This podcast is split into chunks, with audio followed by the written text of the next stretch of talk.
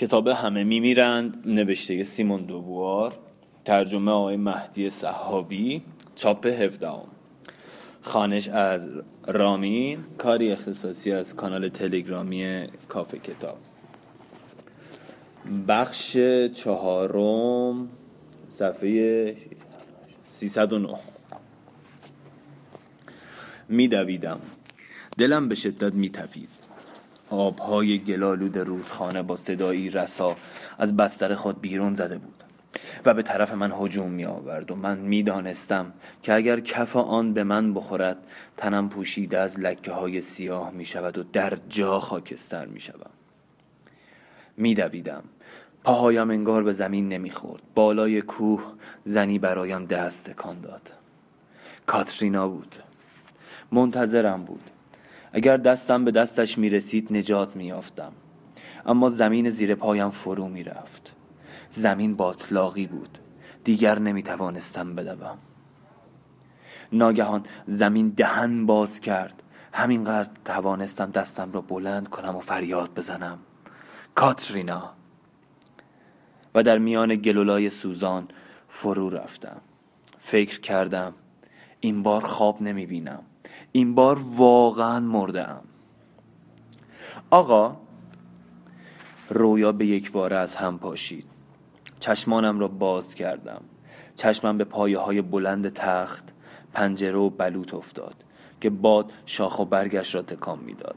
همان دنیای هر روزه بود. با رنگ ها و شکل های معین و عادت های تغییر ناپذیر است. کالسکه حاضر است آقا. خیلی خوب.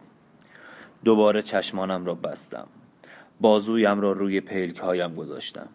دلم می‌خواست دوباره به خواب روم. به جای دیگری فرار کنم. خواستم این نبود که به دنیای دیگری پا بگذارم. هر دنیای دیگری که می بود باز همان می شد رویاهایم را به این خاطر دوست داشتم که داستانش در جای دیگری اتفاق می افتاد در طول خط اسرارآمیزی به آن سوی آسمان آن سوی زمان می گریختم.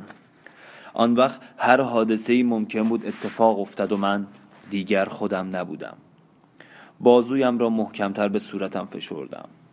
نقطه های طلایی در دل تیرگی سبز میرقصید اما خواب به چشمم نمی آمد. صدای باد در باغ و قدمهایی در راه رو را می شنیدم. با گوشهای خودم می شنیدم و هر صدایی مشخص بود. بیدار بودم و دوباره جهان رام زیر آسمان دراز افتاده بود و من در میان آن جهان خوابیده بودم و طعم همیشگی زندگیم را حس می کردم. خشمگینانه با خود گفتم چرا بیدارم کرد؟ چرا بیدارم کردن؟ بیست سال پیشتر بود. زمان درازی را در دهکده سرخپوستان به سر برده بودم. پوست آفتاب سوختم چون پوسته کهنه ماری کنده شده بود. جادوگری نقش های مقدسی را روی تن تازم حک کرده بود. خوراک آنان را خورده بودم و سرودهای جنگیشان را خوانده بودم. چندین زن یکی پس از دیگری در خانم به سر برده بودند. سبز و خونگرم و مهربان بودند. روی حسیری دراز می کشیدم و سایه نخلی را تماشا می کردم که روی شنها پهن شده بود. یک وجب آن طرفتر سنگی زیر آفتاب می درخشید سایه می رفت که به سنگ برسد. می‌دانستم که یک لحظه دیگر به سنگ خواهد رسید. اما کش آمدن سایه را, را نمی‌دیدم. هر روز چشم به سایه می دوختم اما موفق نمی شدم آن لحظه به زنگاه را ببینم. نوک سایه نخ در همان جای یک ساعت پیش نبود. با این همه به نظر نمی رسید که حرکت کرده باشد. و می توانستم سالها و قرنها به تماشای آن سایه بپردازم که در پای درخت جمع می شد و بعد قافلگیرانه کش می آفد. شاید موفق می شدم به کلی خود را فراموش کنم. خورشید و دریا و سایه نخل می ماند و من دیگر وجود نمی داشتم اما درست در لحظه ای که سنگ می‌رفت تا رنگ سایه را به خود بگیرد از راه رسیدند و فریاد زدند. با ما بیایید. بازوهایم را گرفتند. مرا به طرف قایقشان هل دادند.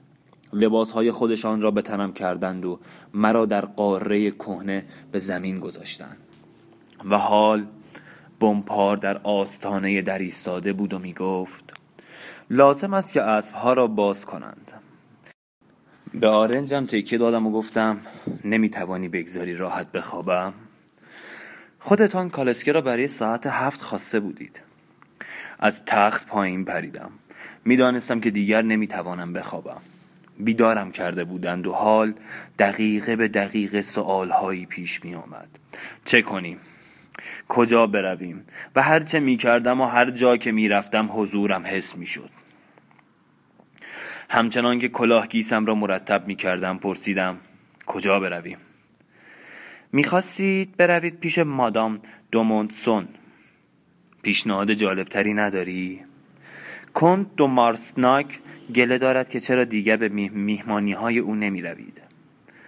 گفتم دیگر هرگز نمی روم. چطور می توانستم خود را با عیاشی های توام با ترس و احتیاط آنان سرگرم کنم منی که در کوچه های ریوله روم و گان فریاد کودکان گلو دریده و زنان تجاوز شده را شنیده بودم. چیز دیگری پیدا کن.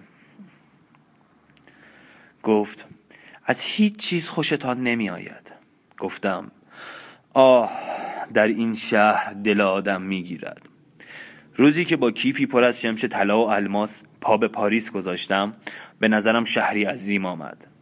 اما حال همه کاباره ها و تئاترها و سالن ها و میدان ها و باغ هایش را دیده بودم. می‌دانستم که با کمی حوصله می شود تک تک ساکنانش را به نام شمرد و هرچه در آن میگذشت قابل پیش بینی بود. حتی قتل ها و زد و خورد ها و چاقو کشی های آن را پلیس از پیش برآورد کرده بود. بمپار گفت هیچ چیز پاریس جلبتان نمی کند گفتم در این زمین دل آدم می‌گیرد. زمین هم روزی به نظرم عظیم جلوه می کرد به یاد می آوردم بالای تپه ایستاده بودم و فکر می کردم آنجاها دریاست و در آن طرف دریا قاره های دیگری است. پایان ندارد. اما حال نه تنها می دانستم که کره زمین گرده است بلکه دیگران حتی قطر آن را اندازه گرفته و در حال تعیین اندازه دقیق انحنای خط استوا و قطب ها بودند. با کوشش پیگیر در راه گردآوری سیاهه همه آنچه روی زمین یافت می‌شد آن را هرچه کوچکتر می‌کردند. به تازگی چنان نقشه دقیقی از خاک فرانسه تهیه کرده بودند که دهکده و جویباری نبود که در آن نیامده باشد. دیگر سفر به چه درد می‌خورد؟ هر سفری هنوز شروع نشده به پایان رسیده بود. سیاهه همه گیاهان و جانورانی را که روی کره زمین یافت می‌شد تنظیم کرده بودند. تعدادشان بسیار کم بود. تعداد منظره ها و رنگ ها و تعم ها و بوها و چهره ها بسیار کم بود. هرچه بود همان چند چیز بود که بیهود میلیون ها بار تکرار می‌شد. بمپار گفت شما باید به کره ماه بروید. گفتم تنها امیدم همین است. باید شکم این آسمان را پاره کرد. از پلکان پایین رفتیم و به کالسکچی گفتم منزل مونتسان پیش از ورود به سالن چند لحظه در سرسرای ایستادم و با تمسخر خودم را در آینه تماشا کردم. لباسی از مخمل بنفش با حاشیه زرد دوزی به تن داشتم. پس از 20 سال هنوز به لباسهایی که می پوشیدم و به نظرم آریه می رسید عادت نکرده بودم. چهرم با آن کلاهگیس سفید به نظرم غریبه می رسید بقیه در آن لباسهای عجیب و غریب خودشان را راحت حس می کردن. همه کوچک و نحیف بودند. اگر در کارمانا یا دربار شارل پنجم بودند مسخره جلوه می کردند زنهایشان زشت بودند. موهایشان را با پودر سفید می کردند و گونه هایشان را به رنگ سرخ تند در می آوردند دیدن صورتهایشان ناراحتم می کرد زیرا اندامهای چهرهشان بیوقفه در حرکت بود. لبخند می زدند چشمانشان را تنگ می کردند بینیشان چین بر می داشت مدام در حال حرف زدن و خندیدن بودند. از سرسرا صدای خندهشان را می شنیدم در زمان من خنداندن ما کار دلغک ها بود. از ته دل قهقهه می زدیم اما در سر تا سر شب بیش از چهار پنج بار نمی خندیدیم حتی مالاتستا که خیلی شوخ بود بیشتر از آن نمی خندید در را باز کردم. با کمال رضایت دیدم که چهره هایشان از حرکت افتاد و خنده هایشان قطع شد. جز پمپار هیچ کس دیگری از راز زندگیم خبر نداشت. اما همه از من می ترسیدند به عنوان تفریح چندین نفر از آن مردان را به خاک سیاه نشانده و بسیاری از آن زنان را به خفت و خاری انداخته بودم. در همه دوئل ها طرفم را می کشتم داستان ها درباره تعریف می کردن. به صاحب خانه نزدیک شدم. گروهی دور صندلیاش حلقه زده بودند.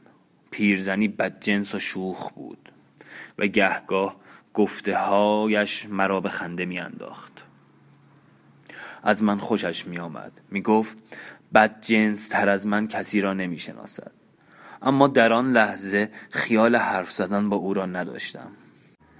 دامین پیر مشغول گفتگو با ریشه کوچولو بود. درباره نقش پیشداوری ها در زندگی بشر بحث می کردن.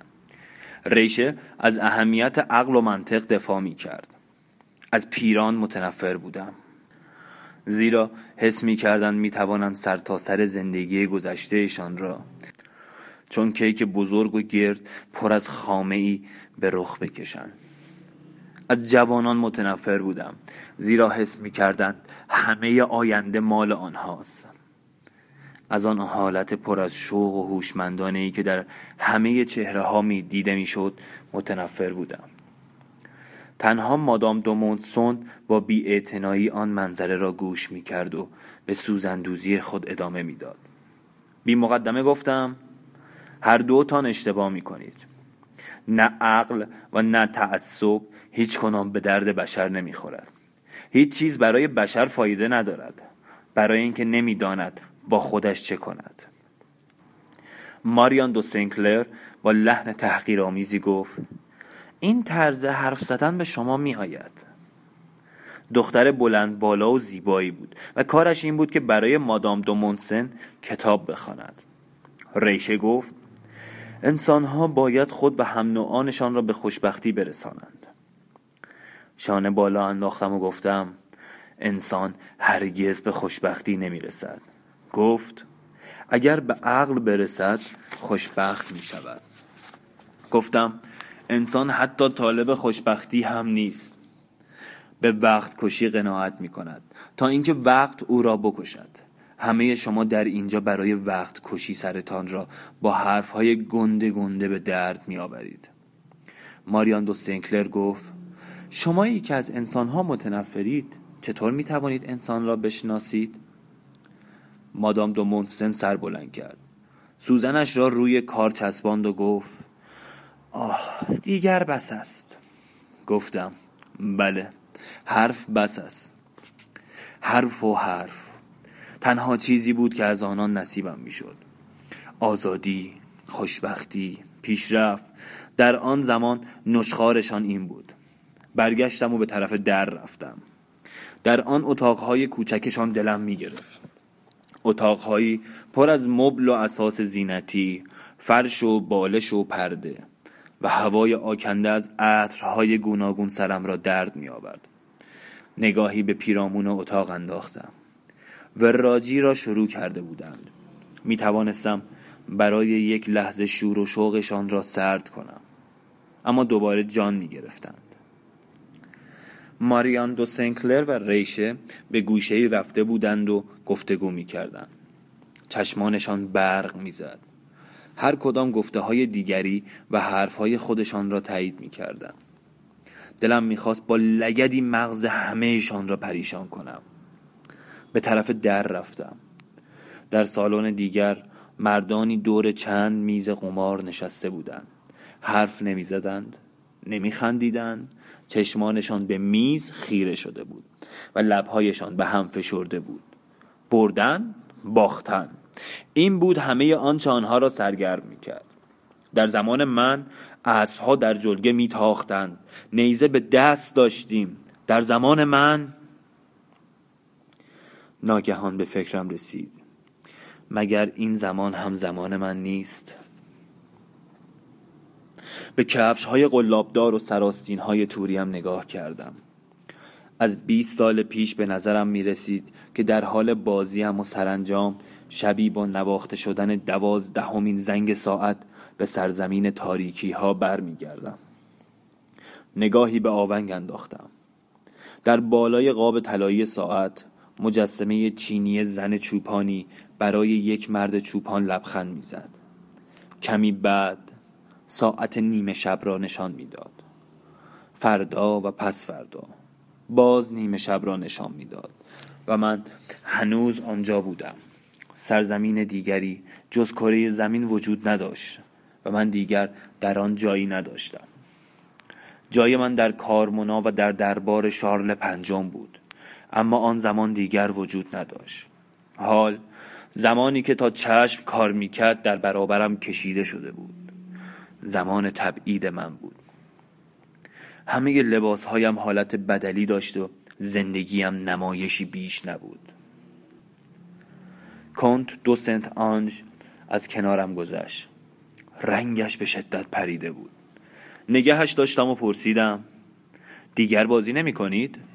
گفت خیلی بازی کردم. هرچه داشتم باختم. عرق بر پیشانیش نشسته بود. مرد بی اراده و خرفتی بود.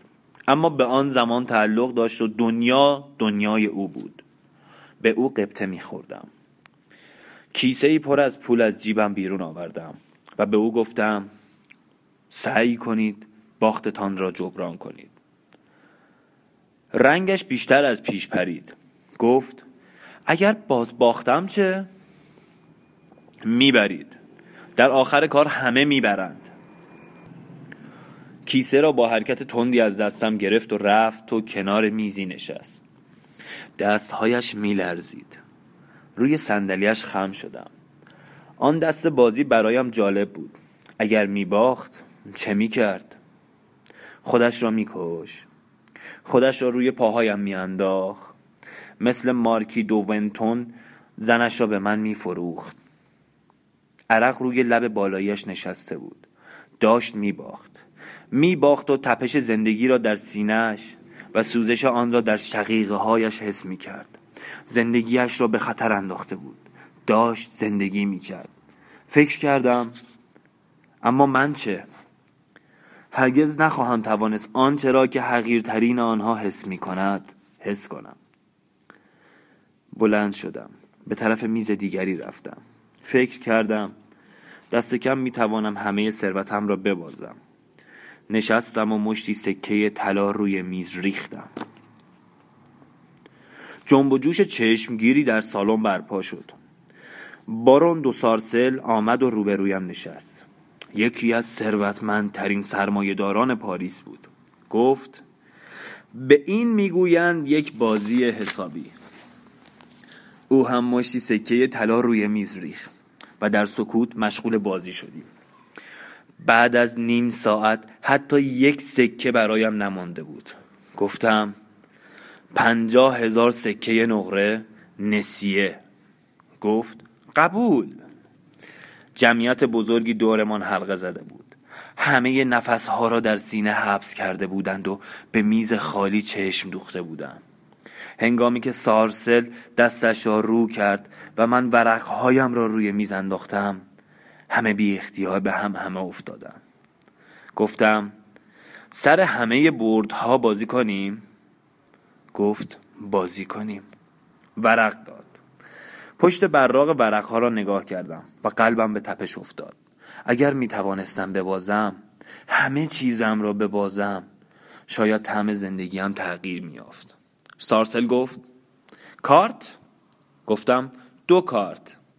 ورقها را برگرداندم. چهار شاه دانستم که برندم او گفت ده هزار بالا. یک لحظه دو دل بودم.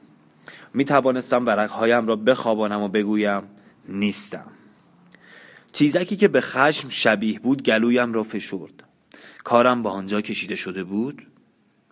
برای اینکه ببازم باید تقلب می کردم آیا دیگر نمی توانستم بی تقلب زندگی کنم؟ گفتم قبول و ورقهایم را رو کردم. سارسل گفت فردا قبل از ظهر پول را به خانه تان میفرستم. سری خم کردم. از آنجا بیرون رفتم و وارد سالن شدم. کنت دو سنت آنج به دیواری تکه داده بود. کم مانده بود از حال برود. گفت همه پولی را که داده بودید قرض داده بودید باختم. گفتم برد و باخت دست خود آدم است. گفت پولتان را کی می خواهید؟ در عرض 24 ساعت. مگر رسم همین نیست؟ گفت نمی توانم همچو پولی در بساط ندارم. پس نمی باید قرض می کردید به او پشت کردم و چشمم به چشمان ماد مازل دو سنکلر افتاد. چشمان آبیش از خشم می درخشید گفت جنایت هایی هست که از قتل هم بدتر است اما قانون کاری به کارشان ندارد. گفتم من مخالف قتل نیستم. در سکوت به هم خیره شدیم. زنی بود که از من نمی ترسید ناگهان برگشت اما بازویش را گرفتم. گفتم خیلی از من بدتان می آید مگر نه؟ گفت می خواهید آدم چه احساس دیگری نسبت به شما داشته باشد؟ لبخندی زدم.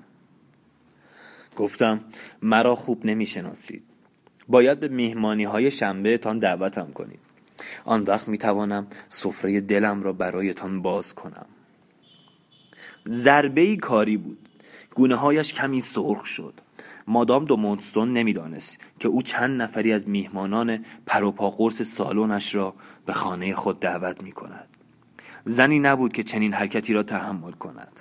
ماریان گفت فقط دوستانم را دعوت می کنم بهتر است با من دوست باشید تا دشمن. گفت دارید یک معامله پیشنهاد می کنید؟ هر اسمی که می‌خواید روش بذارید.